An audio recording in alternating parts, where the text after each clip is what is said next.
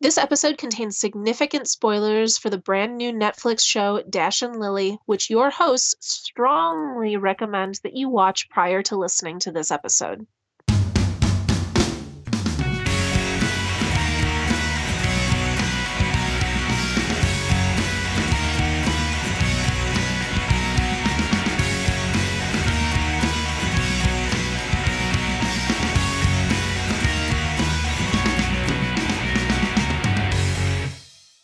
Listening to Love Ya, your guided tour through the wide, wide world of streaming rom coms and teen cinema.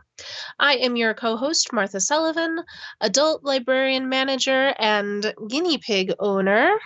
And I am here, as always, with my fellow co host. I'm Maren Hagman, uh, adult services librarian um, and romantic comedy enthusiast. Um, and I'm very excited to hear about, about Guinea Pig. Yay!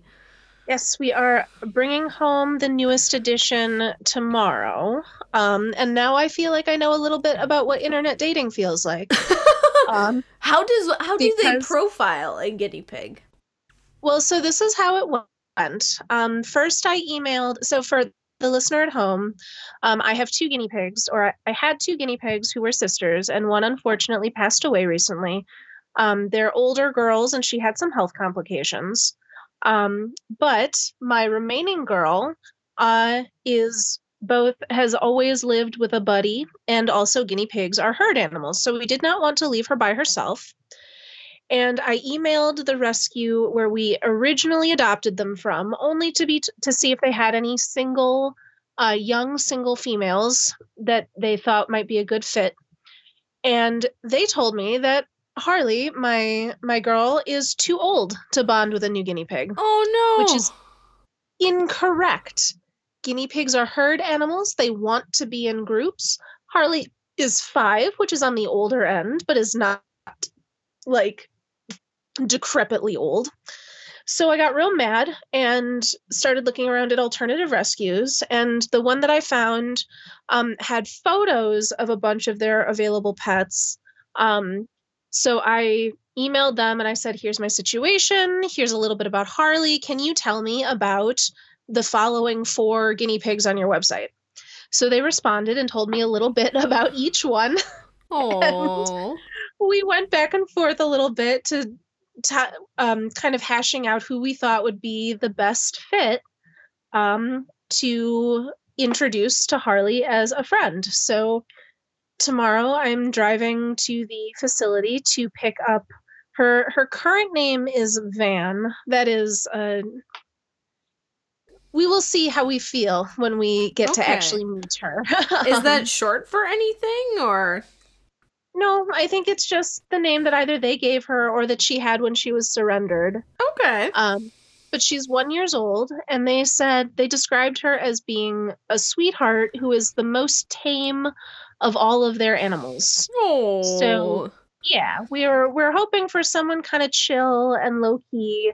Uh, Harley is very nervous and afraid of change, so we were thinking that someone real chill was going to be uh, a good fit for her. Someone who wouldn't try to bully her or boss her around. No. Um, and so yeah, I'm I'm very excited. Yay. I have a temporary house. I have a temporary house set up for her up in our office where she will hang out for about a week until we can get her to the vet, and then we will make our introductions. Oh, well, that is very exciting. Yes, that is my that is my pet story for all of our listeners. We will we will miss Harley dearly, um, but we don't wanna don't wanna leave our Harley alone. Yeah, yeah. So today we are going to be talking about the Netflix miniseries Dash and Lily, which is based off of the uh, YA novel co written by David Levithan and Rachel Cohn called Dash and Lily's Book of Dares. Uh, this came out this year, just like a couple weeks ago, I think. Uh, and stars Austin Abrams as Dash, Midori Francis as Lily, Dante Brown as Boomer, Troy Iwata as Langston, James Saito as Arthur Mori, Lily's grandfather. Um, Michael Creighton as Jeff the Elf. Uh, I'm looking for Jodi Long as Mrs. Basil E., Lily's aunt. and a variety of other players. And most importantly, we cannot forget Nick Jonas as himself. As himself. Uh, the series was primarily directed by Fred Savage, which also is, uh, I think, kind of hilarious. Oh, yeah. Uh, and it was written by Rachel Cohn and David Levithan and a multitude of others. So the authors of the novel did have a hand in helping to adapt the source material. Uh, this was um, a mini series, which is not something we've done before, but it's only eight episodes, and each one's only about 25 minutes long, which meant that every episode went down real sweet, like a like a little nugget of Christmas of Christmas festivity. it was just like a cookie. It was like a, a TV Christmas cookie. Like you get one bite and then It really was. Just pop that right in. exactly, exactly. Lauren, Uh, would you like to give our audience an overview of the series? Sure. Uh, so we so our two characters, Dash and Lily, um, each share the commonality that they are spending uh Christmas alone in New York. Um, Dash because he chooses to and kind of lies to his parents by pretending to be with the other, um, so that he can be by himself over Christmas. Um, and Lily because her family has all suddenly decided to go out of town. Um, so Lily, um, in a peak of sadness, loneliness, um, in consultation with her older brother Langston, writes up a kind of guessing clue game um, to be put that she puts uh, next to her favorite book, Franny and Zooey, um, at the Strand bookstore. Um, and Dash finds it um, and does the dares in the book.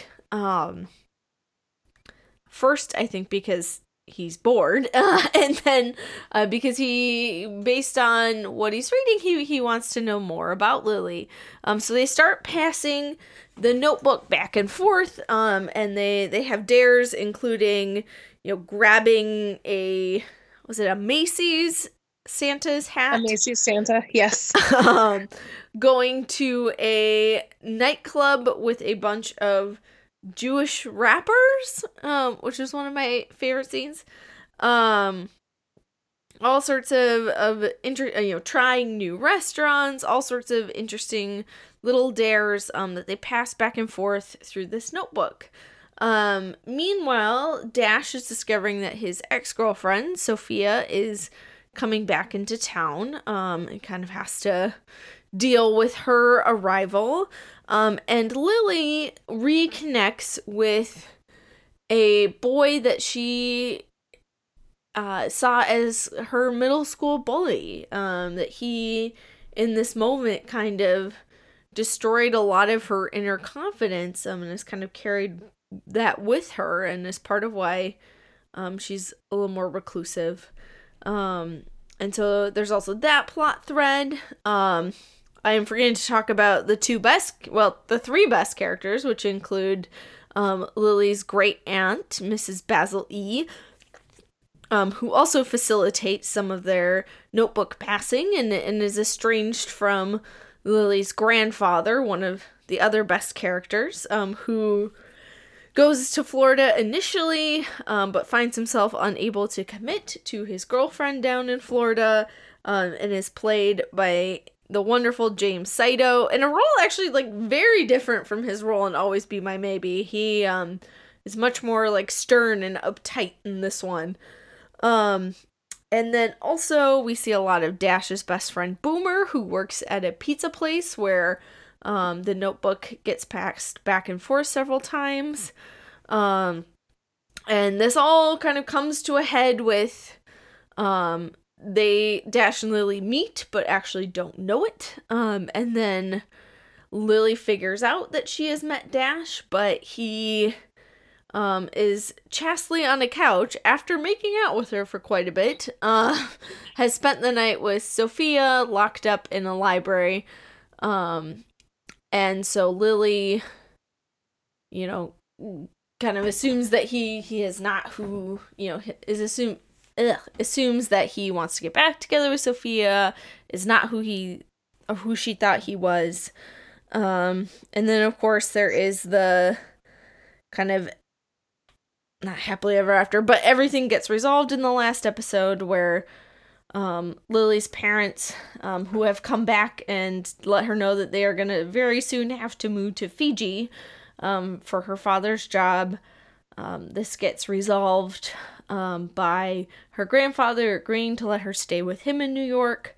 Um, and Dash puts together um, a lovely spread of all of these New York based foods that kind of connect on all the different dares they did.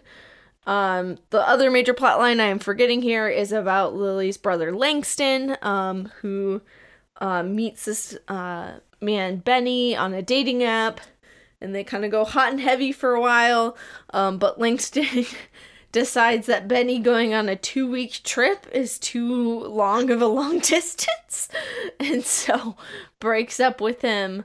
Um, and Lily, kind of discovering her love for Dash, gives Langston the courage to to tell Benny that um, you know, if if Lily and Dash can learn to love each other through a notebook, Benny can write him in a notebook. and he can write him in a notebook from Puerto Rico and send it to him.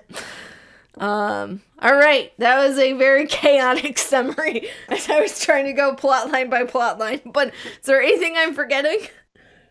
I don't think so. Um, I am going to have Pete put a big spoiler warning right at the top of the episode because I forgot to do that. Oh yeah, and I think that I this is this one is new enough and also delightful enough that I really would like people to watch it before listening to this episode. Um, no, I think that about covers it. We get a very cute New Year's Eve scene. So so just sidebar, one of the things that I appreciated about this is that it's a Christmas show, but it also kind of spans the entirety of the winter holidays.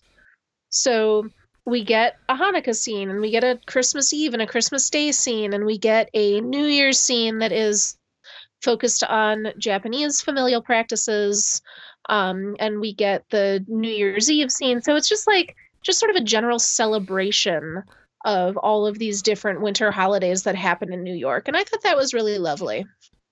Yeah, and I think it. I think for for a story to be as heightened and as like conceptual of a of a rom com as it is, I, I I think it makes sense that it takes place in this really compressed, um, you know, two week or so time frame um, that that hits on all of these holidays and like these special moments for for families through the year.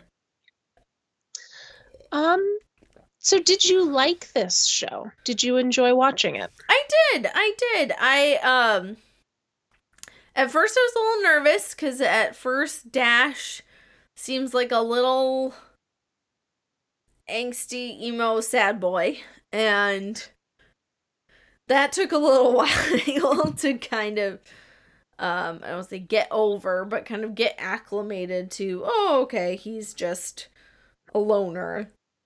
Um well, and Dash is Dash is the kid who I so uh, Martin and I have talked about this a little bit on air. Dash is a kid that I definitely went to high school with who wore a like black pea coat everywhere and carried a notebook at all times and was like 14 and drinking black coffee because of like the image. So I know this kid. I went to high school with this kid, which I think made him a little easier for me to swallow. Mm. Um like I don't I didn't like him as an actual teenager, but in a like in a rom-com setting where I know that part of the point is him discovering the spirit of Christmas. Mm-hmm. Um it was a little easier ultimately for me to take, I think.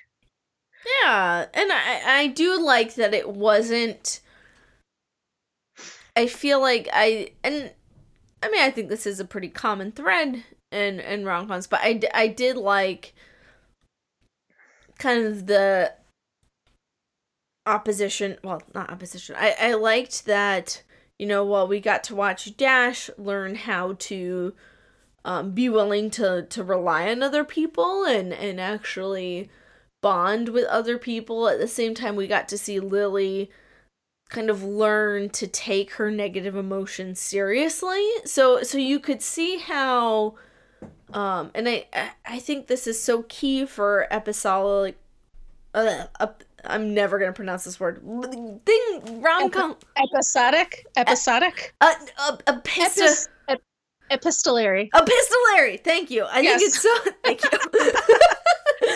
oh, we I got there. We did. We did. Um, I think it's so important for epistolary romances to, like, it really needs to make an argument for why these two main characters need each other. Um, and I I think that us getting to see those transitions of, you know, for Dash from lonerdom and for Lily from not quite a full but almost like toxic positivity um to to getting to see you know both of those journeys. So I liked that duality and of course, you know, I well I definitely started with my eyes rolled a lot at Dash um it, it was nice that the story wasn't it wasn't like a manic pixie dream girl story of like the girl makes this boy happy. It was like a nice them each learning something important from the other. Yeah, one of the things that I really enjoyed about it is that I think that there, well, not that I think, one of the big tensions in the show is that both of them struggle with this idea that the person that they have developed in their head as they're in the process of writing back and forth to each other won't match the reality of the person when they finally meet. Mm-hmm. And what I think the show is really clever about doing is that we as the audience know that both of these things are true. It is both true that the Dash and Lily being imagined by the other one is not the reality, but we also know that they're still a good fit for each other. Like they both kind of have to get over this idea of like the perfect person in their head being the perfect fit for themselves so that they can realize that the imperfect person who is the reality mm-hmm. is actually like a great match for them. Yeah, and I think that's why it's so clever. I I think I'm glad they have at least one scene and honestly I could maybe done with a couple more but I, I think that's why so often in a epistolary romances we need we need the characters to know each other in some other capacity. So, you know, here I'm thinking here of Shop Around the Corner slash You've Got Mail. Um and so I think it's really important that we do get at least get one scene of them just meeting, like without context, without knowing who each other is, and and we can see right away that they have this chemistry. Um, and I think that that they do a really good job of building that scene um so that you know just really confirms yeah kind of like you're saying this like dramatic irony of like we know that they're portraying themselves a certain way in these letters but we do also know that like they would balance each other out and they would get something from the other and then yeah and then that's just confirmed in this scene where we actually get to see them interact without the pressure of is this person gonna be the person I have dreamed up in my head? Yeah, I thought that scene was so cute because because they don't know that the other one is who they are. It lets them be freer like it lets them actually be themselves the first time they meet each other rather than like having all of the weight of these expectations on them and i think too yeah it just it, it emphasizes you know like right away they are comfortable with each other and saying things to each other that clearly they don't they can communicate to anyone else at this party. And like there's a lovely moment where Lily shows off her um, Christmas tree sweater, which clearly she has been kind of too f- not afraid to do, but like has kind of sense that no one else at this party who are you know all these folks are dressed like really stylishly and really polished you know after talking to dash for a few minutes she gets the sense that he would appreciate her really awesome christmas tree sweater that lights up and um yeah you just get um yeah you get kind of the thesis of oh yeah these two are good for each other. Um and then you know that's contrasted with the next episode where they do finally know who each other are and it just completely bombs. Well i also liked that. I also liked that even though we get the scene where they meet and it's cute and good when they meet it isn't just immediately like perfect sunshine and roses. Like they do still have to get over the fact that they've been idealizing the other one for like two weeks and that at first it's kind of a disaster. Yeah. Like they, they both have to get over themselves in different ways. Yeah, and I think too that like they have to yeah, kind of and obviously it's interesting cuz it is kind of just like an unfortunate chain of events that that meets them that leads them to meeting again in like the worst possible light of Lily is kissing this other boy um and and is drunk for the first time um and Dash you know walks in and oh um yeah also so, so it's a whole thing that Lily has like only adult friends because she's bad at like being social, I think. Yeah. Uh, what were her adult friends doing? Letting her drink all of that booze. I know. I was mad at them. I was so mad at them. I was like, at least one of you should know better. Well, and I think so. My sense, I actually um just rewatched part of this scene before we started recording, and I think what we were supposed to believe was that like each adult thought they were like kind of separately giving her a sip. Like I think they thought they were each like, oh yeah, have a little sip, like try a little bit. Um, and then they got drunk enough that they just were not paying attention. And yeah. See, I don't I don't know that I buy that because the initial scene where so she storms in and she's mad mm-hmm. and she takes a sip, she goes around the table and like takes a sip from everybody's drink trying to find one that she likes, I guess. And then she finds the peppermint schnapps and yeah. she's like, I'll have one of those. and like, it's not subtle, it's not secret. Yeah. And then at a certain point, at a certain point, she is going up to the bar and buying drinks. Yeah, that was, was really like, what is happening. Yeah, that was really unbelievable. But yeah, I think initially we were supposed to give the adults the benefit of the doubt that like, okay, like I guess this is you know, I think I think we were supposed to get the sense that like they got drunk and forgot to monitor her. But yeah, it is a little ridiculous. It's like, wait, what? Like why are you letting a 17 year old do this? Like, no. Well, but I also do love that then the show doesn't let her off the hook. Like, she gets in super trouble with her grandpa and her parents. Yeah. And so, like, I, I do sometimes have a like, where are the parents moment mm-hmm. in teen mm-hmm. stories. And in this one, we know where her parents are. We know where her grandpa is. Like, her grandpa being a super close presence in her life is both a good thing and then also sometimes a like maybe not such a good thing.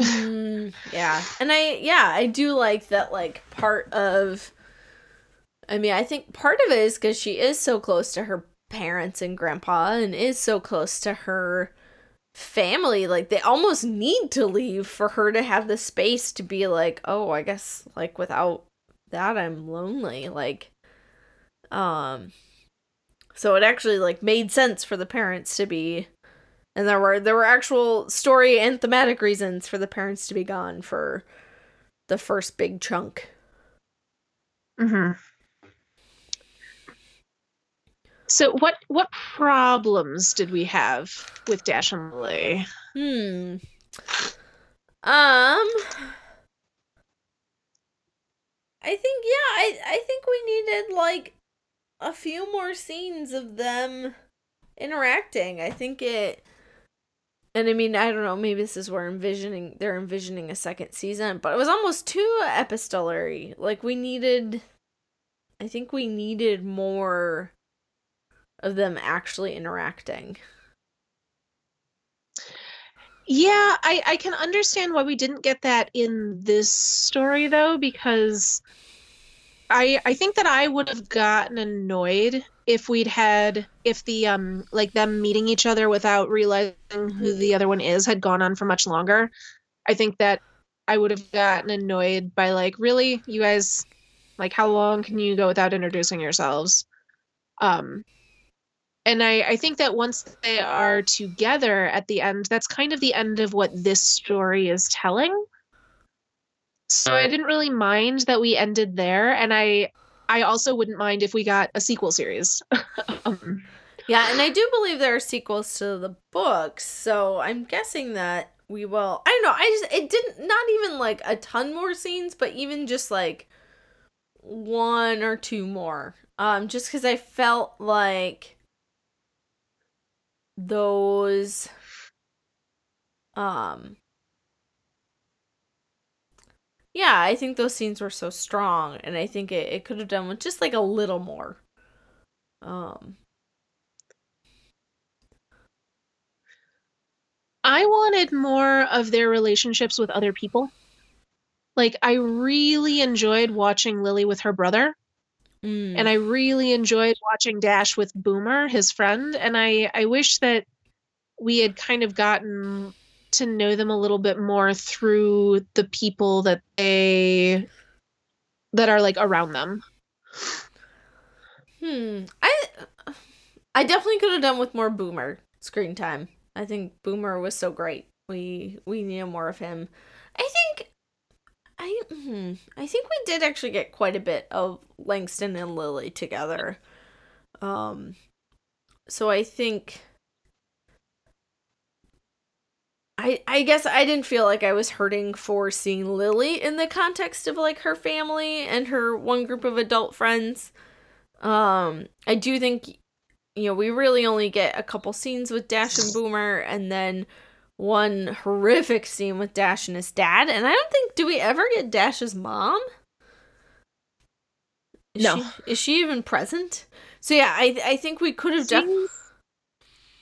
I mean, I think the, the, the thing is that both of his parents, yeah, both of his parents think both of his parents are on different vacations and think that he's staying with the other one.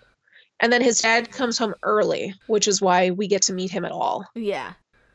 Um but yeah, I I think you're I agree with you in the context of Dash. I, I do think we needed to see um more of Dash with other people. But I I think we got a good kind of context of Lily and her family and um and although it was delightful, like I'm not complaining about I'm not saying we got like too much. Um I guess I'm just saying I, I, I did feel like we got enough there. Sure. I do kind of want to know though, did we ever learn the source of why her great aunt and grandpa don't speak to each other? Is it just that her great aunt was an actress? Yeah, I got the I got the sense that it was like the the accumulation of her aunt behaving in a consistent way that her grandfather found to be inappropriate and like out not outlandish, but um mm-hmm. like in a way he didn't approve of. Okay. Yeah, I would have cuz we kind of got glimpses there, but yeah, I would have that one I would have appreciated a little bit more context. Yeah, we only really ever get to see them interact through Lily's point of view, and I I think that a scene between the two of them that the audience get to witness, even if um Lily is not present would have been nice. Yeah. Like I would have loved I would have loved to see that conversation that they have um when it's not it's not on New Year's um but that ends with the grandpa crying like Lily comes in and her grandpa is crying and I was like let me watch that. Yeah. Or even if we got to see, and I think it's a, I think the reason we don't is it's supposed to be a twist where, um, uh, we see she is at the apartment, um, and Langston is like, "Oh, like, does Grandpa know you're here?" And she's like, "Yeah, he invited me here." And then it kind of cuts, and then you know, later we see Lily talking on the phone with her grandpa, and we find out that like the two of them came to an agreement about you know being able to keep Lily in New York between the two of them. Um, and I would have really liked to see that conversation. And I know we're not meant to because it's meant to be a like suspenseful reveal that oh Lily gets to stay in New York. But yeah, that would have I been feel nice like to they see. could have given us.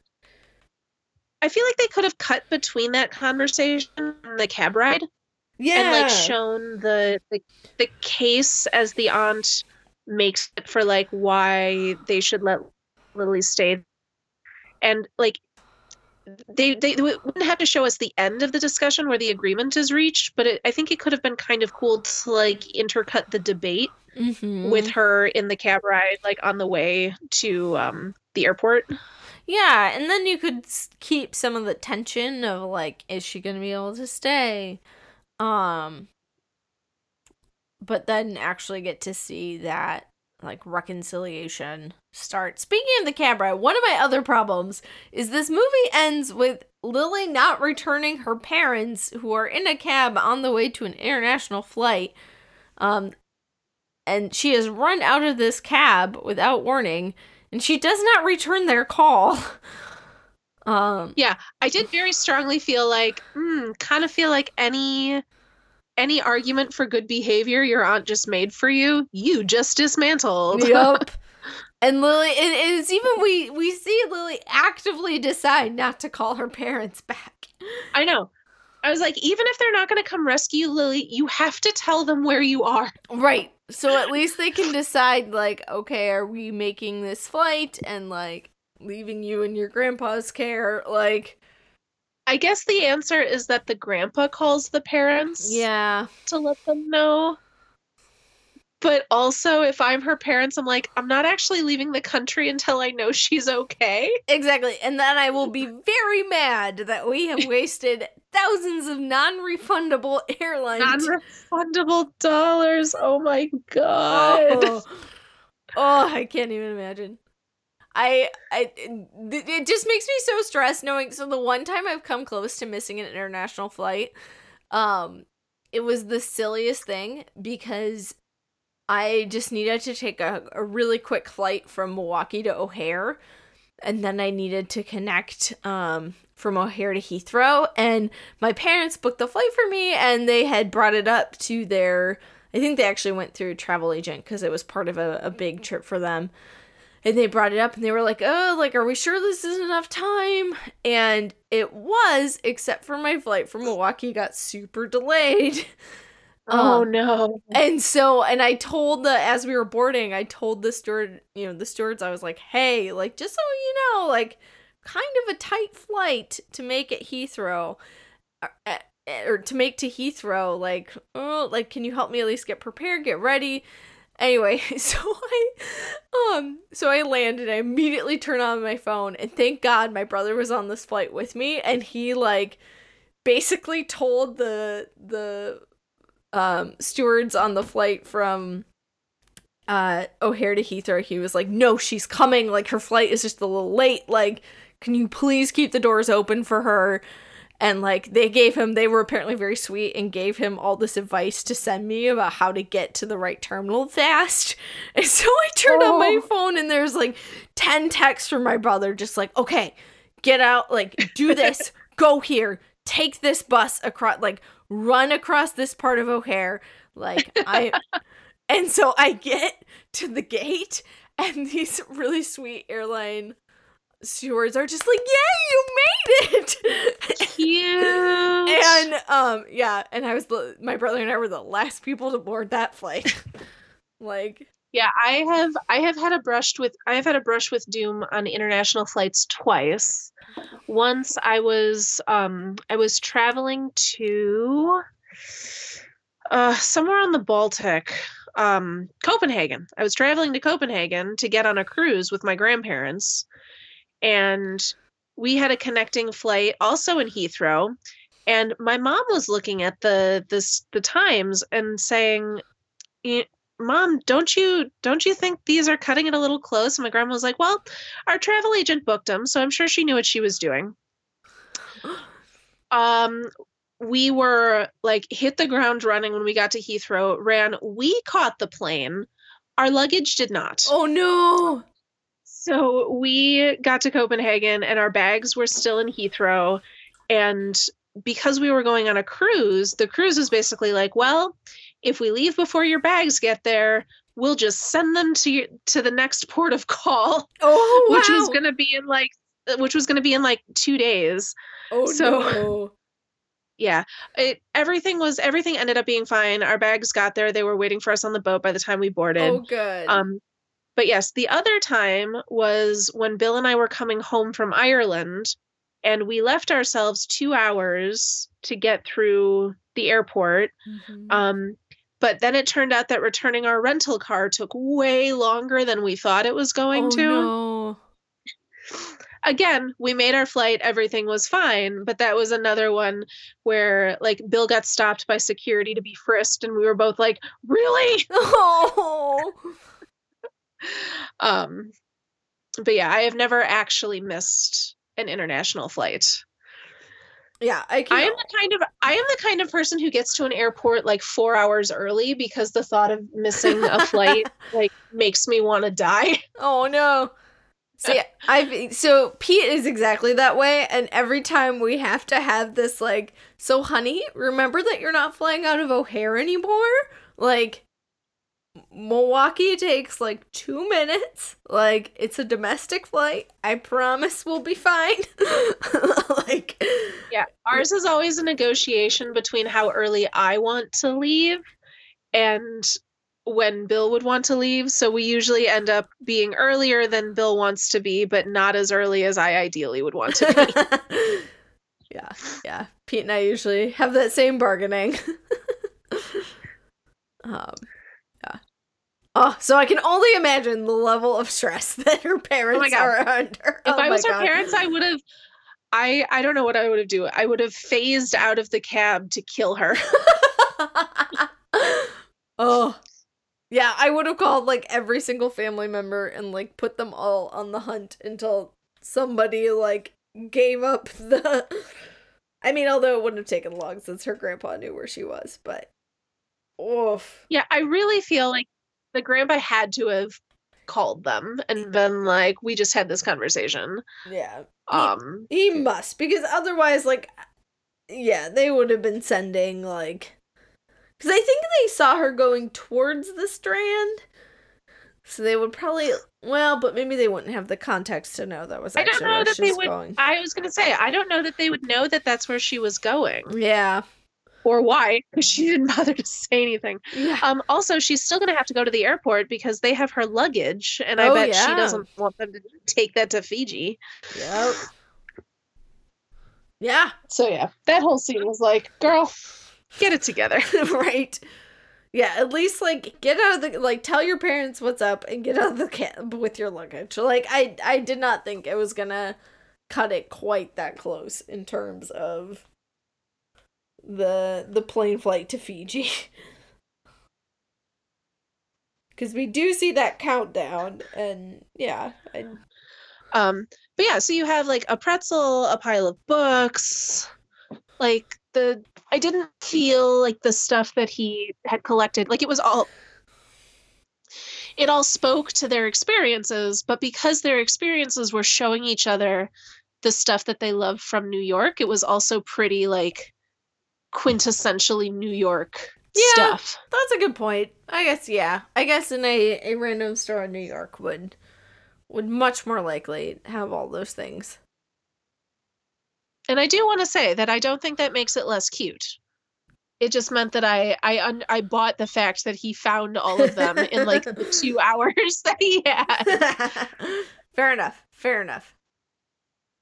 Um, yeah, that was that was a very cute little makeover. Although I was very confused why the strand has a door that like can't be unlocked from the inside. Doesn't open. Yeah, that Yeah, seems I like did a not fire hazard. Understand. Yeah. I mean, we needed it for plot That was very like but plot devicey, Yeah, right? yeah, exactly. But yeah, it was like I'm pretty sure no fire inspector would let that happen with just like a handwritten sign like don't close. yeah, I'm pretty sure that would not pass fire code. I would like to speak for a moment on the t- on the subject of Edward Thibaud. oh, sure. The boy who um, Lily has seen as being this sort of bullying force in her life since she was in middle school, and who she finds out is a well intentioned but extremely clueless kind of proto frat boy who actually thinks that she's really cool, just doesn't have doesn't have a shared language with her to communicate that. Mm-hmm. Uh, takes her to a party, doesn't go super well, although he is the one that she ends up kissing in a drunken haze right before Dash walks into the bar and discovers them and then gets upset. Um, how did we feel about the scene where she kind of has it out about how she feels like he has mistreated her? Um, I thought that worked. At the, at the open mic. Yeah, I thought that worked. Um, I liked that. I yeah, I liked that the conversation was like you did this crappy thing to me and him being like I'm really sorry about that. Like how can I make that up to you? Um I'll tell you what I I'll tell you what I did not care for about that scene. Okay. They both they both have a point. However, I think hers is better and I think the way that they end up playing his point undercuts a very real thing that she is kind of concerned about and highlighting. Because her whole deal ends up being like, we need to stop teaching boys to pull pigtails as a sign that they like someone and then he's uh, and she's like i was only 12 and then he says well so was i. I had no idea that you felt this way.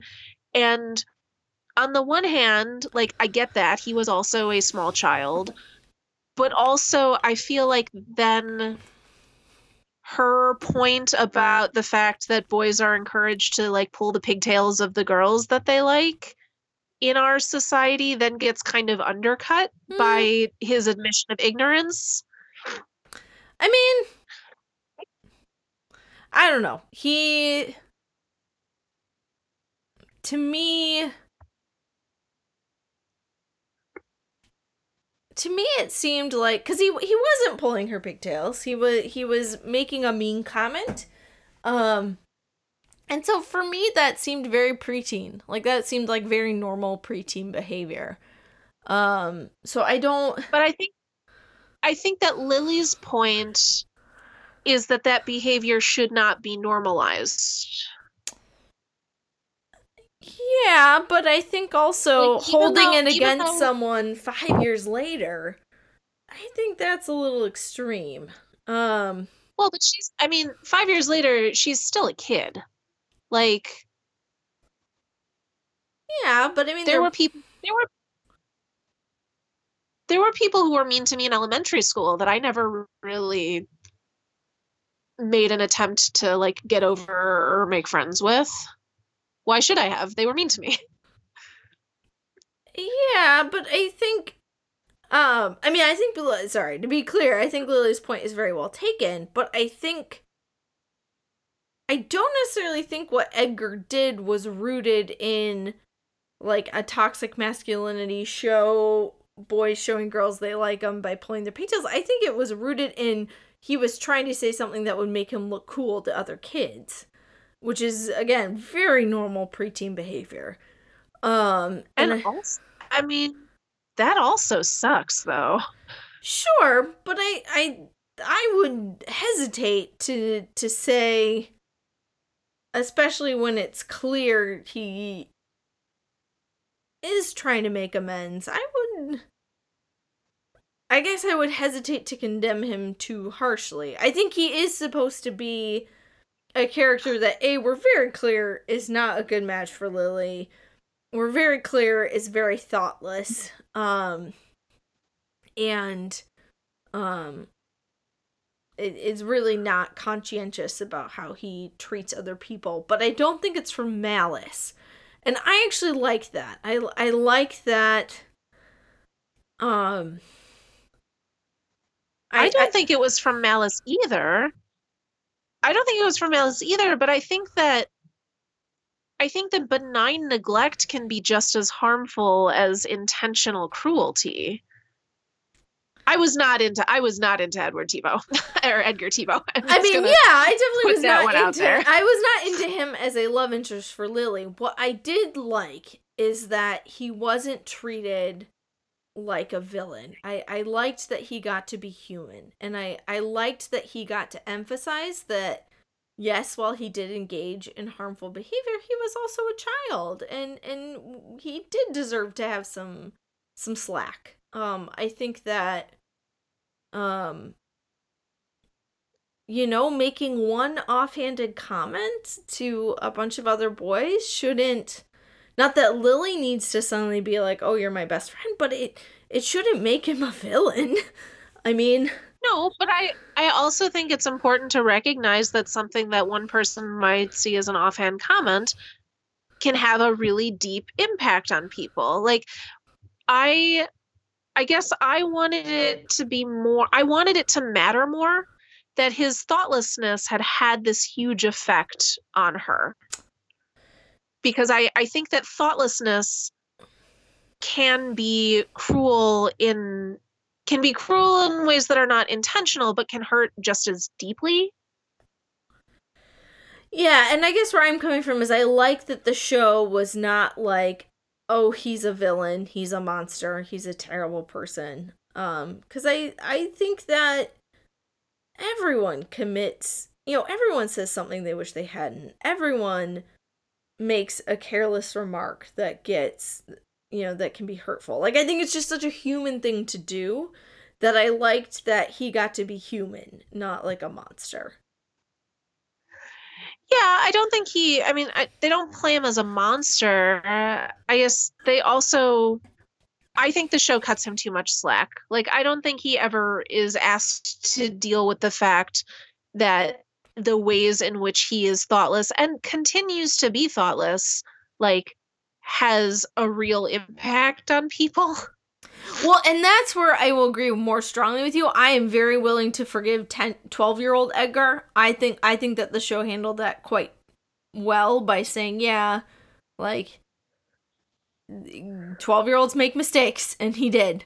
Um I I am much more on team like we see him at 17, 18 you know, doing a lot more like thoughtless things, like not even being able to call her an Uber home. Um, okay. and and that, I'm much more. yeah, that was well, just like a oh, for the love of God. But I was also like, girl, you still want to make out with a guy who is like, let me call you an Uber. Actually, no. Right. Go home by yourself in the middle of the night right. in New York City. And I was like, mm, Lily, I want better for you. yeah. Oh, yeah. No, those I'm not willing to cut him any slack for. But I, I, what I really did like about the open mic scene is I, I do think that there, um, gets to be a place for for conversations of you know, people people not getting to be people not being villainized for making mistakes. Like especially when they're 12. But yeah, oh yeah, no, he's a total douchebag. Like she should definitely not date him. well, and I I do wonder if maybe the reason that that sticks in my craw so badly is because like it's not even just that he made a mistake as a child, but that I don't know that he fully then is asked to deal with what the consequences were. Like he kind of just says, I'm sorry, I think you're cool. Can I take you out? And then it's like, okay. Yeah. And I just, I would have appreciated having him grapple more with the fact that what he had done had hurt her, even though, as you say, like middle schoolers do terrible things all the time.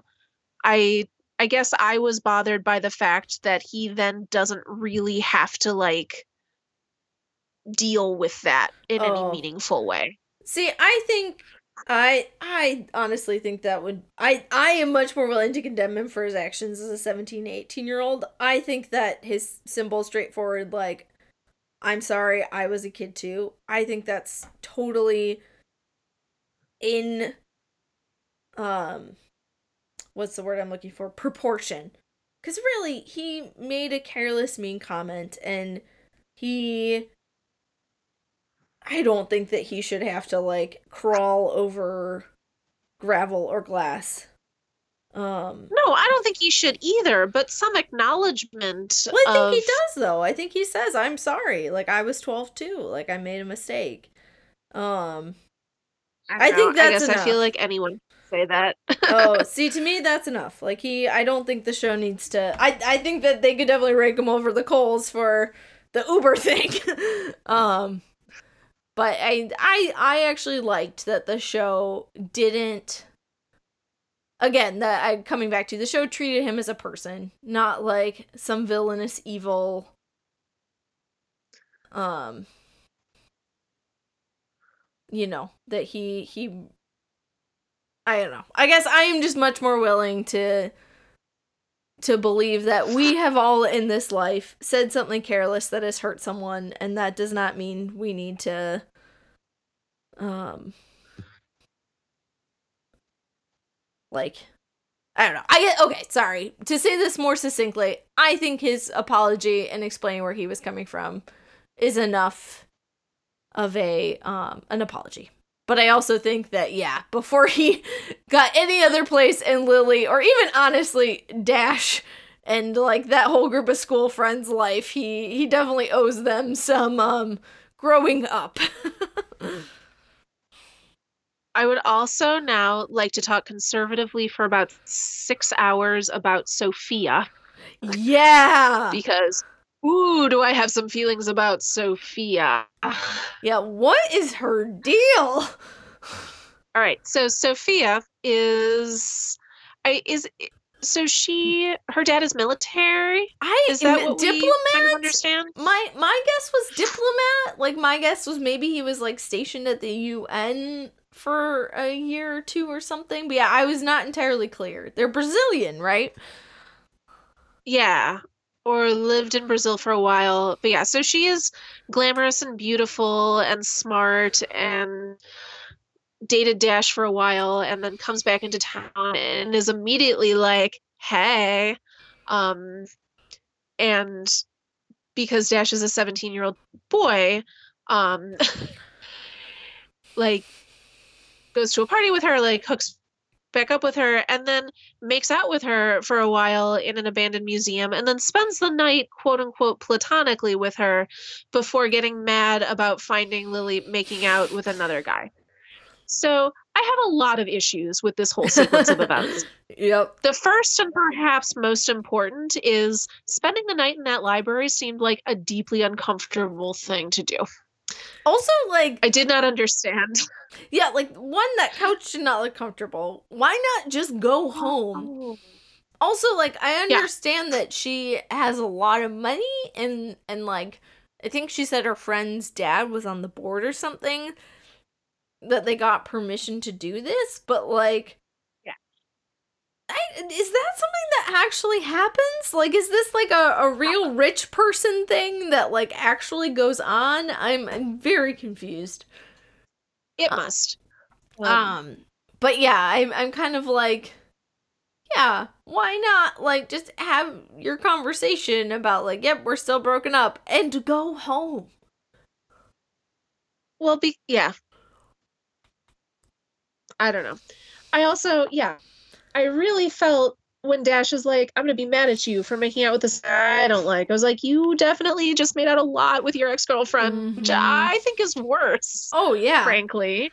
miles Um, worse. but I mean, we d- we needed that scene for like emotional development and everything. But yeah, I mm, Sophia. yeah, I and- thought Boomer was correct yes. Oh yes. in every assessment. Which is why I actually kind of liked that Boomer and Sophia got together at the end because you got Oh, the yeah. sense that like, oh, Sophia's gonna actually get to be with somebody who sees her flaws and doesn't put her on a pedestal of like perfect person.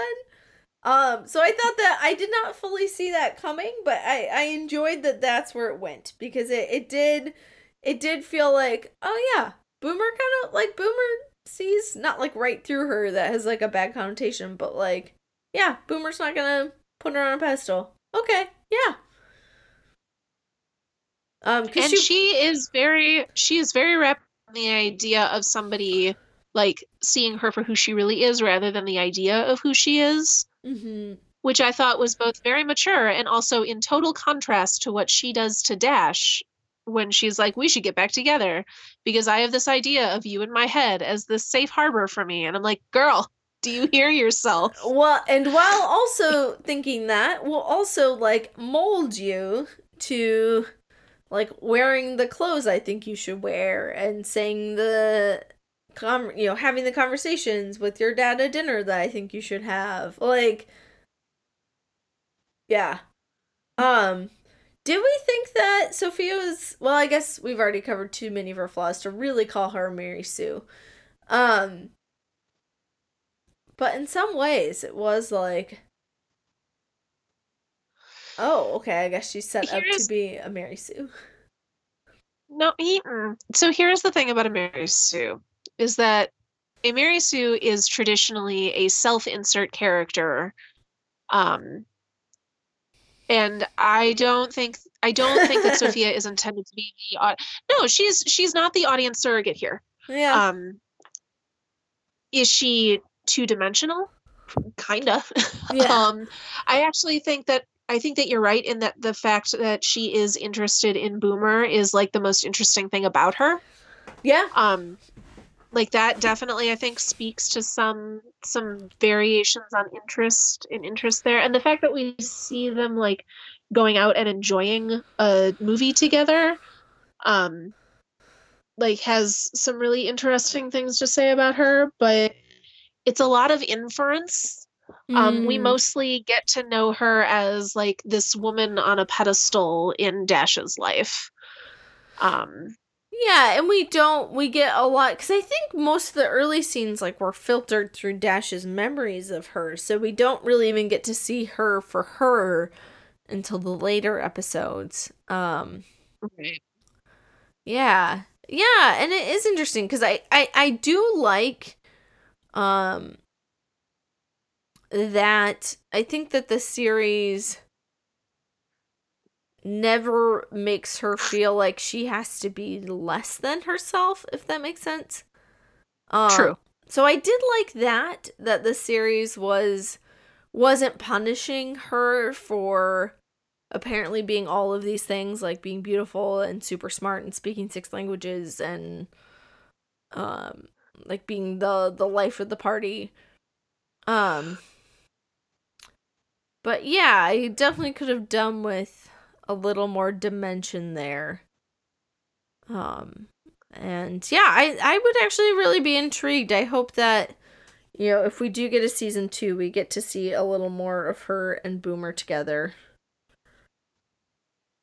Yeah, I really do, really do hope that they do a sequel to this show. Um, I think there's a lot of there's a lot of material that they could plumb now that they have completed the initial conceit. Yeah. Um, and I would watch more of all of these characters. yeah i think this was a it was a really lovely world to spend some time in. Um and especially i mean it was especially poignant in you know 2020 when many of us are not getting to spend holidays with our families. It, it was really poignant to see a story about people trying to make the best of that situation while also being like oh you get to go to a christmas party you get to go to a movie in a theater that is all i want right I- now I know. Ugh. I just, I swear, Martha, like the first day I'm vaccinated, I am going to like the fancy movie theater with the lounge chairs, and I'm getting the Oh, yeah. biggest bag of popcorn and a whole bottle of Chardonnay and like a Yes. whole big bag of gummy bears, and like, oh, that's all I want.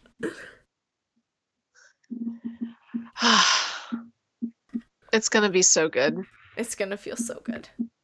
Um, I did. And speaking of vaccine, I did. I had the for the first time. I had a friend text me today that they got vaccinated. So I was That's like- exciting. Are was- they a frontline worker? they are. They are. Um. So that was a that was a like. Oh, it's actually happening. It's starting to be real. Oh, thank God. Yeah, yeah. Well, so what would we recommend to our audience to enjoy after they have uh, perviewed Dash and Lily? I almost said Nick and Nora. That's different. Same mean, authors. I was gonna Same say, I authors, feel different like couple. that's a reasonable. Um, so I actually, I was, I was torn in a couple directions, and where I settled on, um, mostly because I think the other thing I thought I would have already recommended on this podcast. So I am going for the granddaddy of epistolary historical romance, um, "Love in the Afternoon" by Lisa Kleypas. Um, which is the last in her Hathaway series and is about um, a young kind of outcast girl, Beatrix, who basically just wants to like take care of animals. Um, and a captain um, who uh, she has a, a little thing for her best friend. Um, her best friend asks her to write back to him for her because her best friend can't be bothered. Um, and so while um, he is away at war, um, and she is trying to navigate like the social season. Um, this is a, a Regency romance. Um, they kind of start Perfect. falling in love over letters. Um, he comes back thinking that this person he's been writing to is her best friend. Um, and they they actually meet each other in person. Not know well, he does not know that she is actually the one who has been writing him um, and then is very confused to discover the qualities of the woman that he has been writing to and this totally different person, while also discovering that this woman that he has been writing to is nothing like the person in the letters and not a good way. um, so yeah, it's a lovely, lovely um, romance novel. It's kind of a classic. I think it came out in 2010. Um, and um, I think it is a, a very worthy entry in the genre of epistolary romance. Um, that is Love in the Afternoon by Lisa Kleypas. Martha, what would you recommend? Uh, I'm going to recommend a book that I wa- I wonder if I have recommended it before. I don't care. I don't keep track of our recommendations, and I'm not going to start now. I might start now. Um, Well, that just means a double, is double Simon- recommendation just means that it, it's really worth recommending. yes. Uh, it is Simon versus the Homo sapiens Agenda by Becky Albertalli. Uh, this is a book about Simon, a 16 year old gay teenager who is not officially out, but not in the closet. It's more that he just doesn't talk about it. Um, but he has been uh, emailing another teen anonymously. So they have been writing back and forth about their experiences being um, semi closeted gay kids at their high school. And one day he accidentally leaves his computer open or logged on in the uh, high school library. And another kid reads his emails and blackmails him into hooking him up with one of his other friends. So he basically says, I won't tell anyone you're gay as long as you play wingman to get me with this hot girl that you're friends with. So it then becomes all of these hoops that Simon has to jump through about like hiding is a or coming wanting to come out on his own terms um and having to like deal with this jerk who is like weaseling his way into his social circle um and then the emails and then like trying to trying to save his um email relationship with this other guy um who doesn't want to like accidentally be outed through um like by uh what's the word? Association. Um but it is extremely charming and funny and delightful. Uh, it was made into a movie which is also extremely funny and charming and delightful called love simon. Um and yeah uh, becky albertalli is very very good at writing uh queer teens and their whole like questioning of themselves and their friendships and relationships and everything. There's a sequel called Leah on the Offbeat, which I also enjoyed, although not quite as much as I as I uh, loved Simon. That I think is going to do it for us. Um, You can follow our show on the social media feeds that we share with our sister show, Did You Do Your Homework? Um, we are on all the places at DYDYH Podcast. Uh, you can also listen to our sister show on Wednesdays on uh, this same feed. It drops on alternating Wednesdays from us uh, and is a show that I host with Marin's husband, Pete. You can follow me solo on social media at Magical Martha, including a newsletter that I write whenever I feel like it. I am just starting to work on some top 10 lists uh, for the preceding year. Uh, Marin, where can people follow you? Yeah, folks can follow me on a underscore star underscore danced at Twitter, um, which is recently mostly a Bridgerton's Stan account. I feel like I've not been tweeting much um, except for things about the Bridgertons, which comes out this week um, and is based on one of my favorite romance novel series by Julia Quinn. Um, so if you are interested in that at all, feel free to give me a follow. I am going. How many episodes is Bridgerton? It's gonna be eight. Oh, is it still releasing?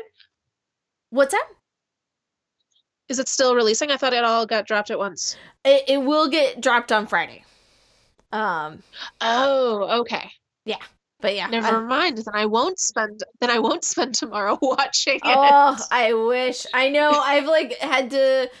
Um, I've had to like figure, like, be like, what am I gonna do Thursday while I'm waiting for Bridgerton's? What am I gonna do? Also, Thursday is Christmas. I'm oh, sure yeah. you'll find something to do on Christmas Eve. I don't know. I've already warned Pete that like my Christmas day is taken. Like I have things to do. I have eight hours of television to watch.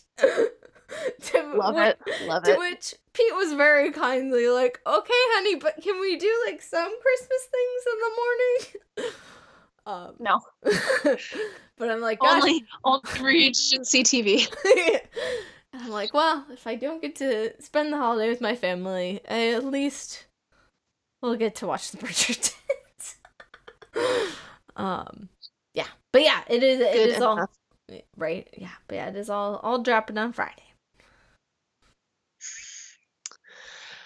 Uh, thank you all. We will be back in a couple of weeks to discuss uh, The Holiday. It's going to be our next movie. So peep that one.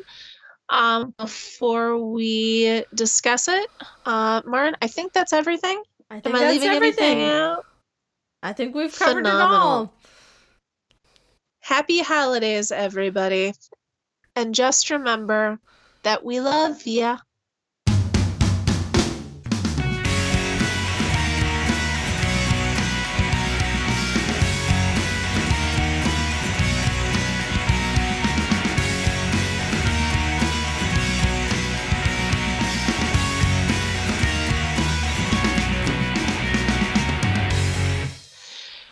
If I if I say a little spoiler alert warning here, can Pete clip that out and put it at the beginning of the show? I think so. I think he can I think he can edit it cuz I know he usually when he does his like outtake at the beginning, I I don't see why he wouldn't be able to just like plop in the spoiler alert somewhere else.